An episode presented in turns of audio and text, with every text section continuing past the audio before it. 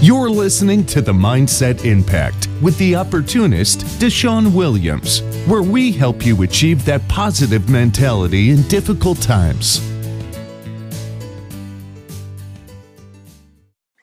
Leadership has key points, but not everyone hits those key points. Not everyone talks about those key points. So, how do we start off the year? We talk about the key points of leadership. Ah, you get what I'm doing? Everyone made a New Year's resolution. Your resolution should have been to become a better leader. And to become a better leader, you need to listen to this. You need to listen to some of the key points. Actually, all of the key points that I will be dropping. Because I'm dropping nuggets today. What I'm putting down, you are going to want to pick up. So, key number one you must be open minded.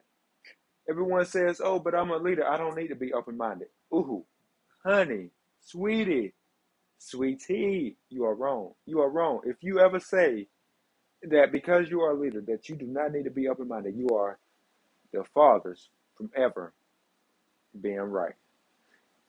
Because as a leader, you need to be open minded.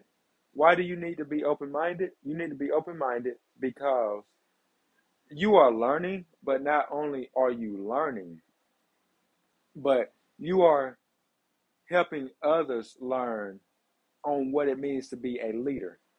You have a mentor that's pouring into you. A mentor cannot effectively pour into you if you are not willing to open up and to listen. Key point number two you must have a servant mentality. Everyone says, Oh, but I don't want to be a servant to others. If you are a leader, you are called to be a servant. Why are you called to be a servant? Because it is not about what your clients can do for you, but it is about what you can do for your client to help them advance. How can you empower them with the knowledge that you know? How can you inspire them with the motivation that you have? How can you show them the dedication, the inspiration, the motivation, and the determination that you have? How can you teach them? How can you serve them? How can you equip them so that they can become leaders for the next generation and for everyone they come in contact with? Key point number three I believe. I've kind of lost count. Key point number three. You must be okay with you must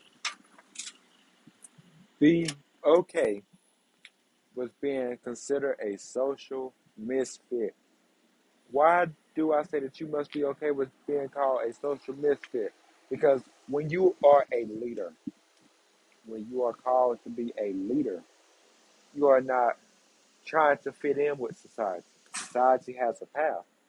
But just because society has a path, we've all been down that path. We all know what it looks like. We know where it leads. We know how it ends.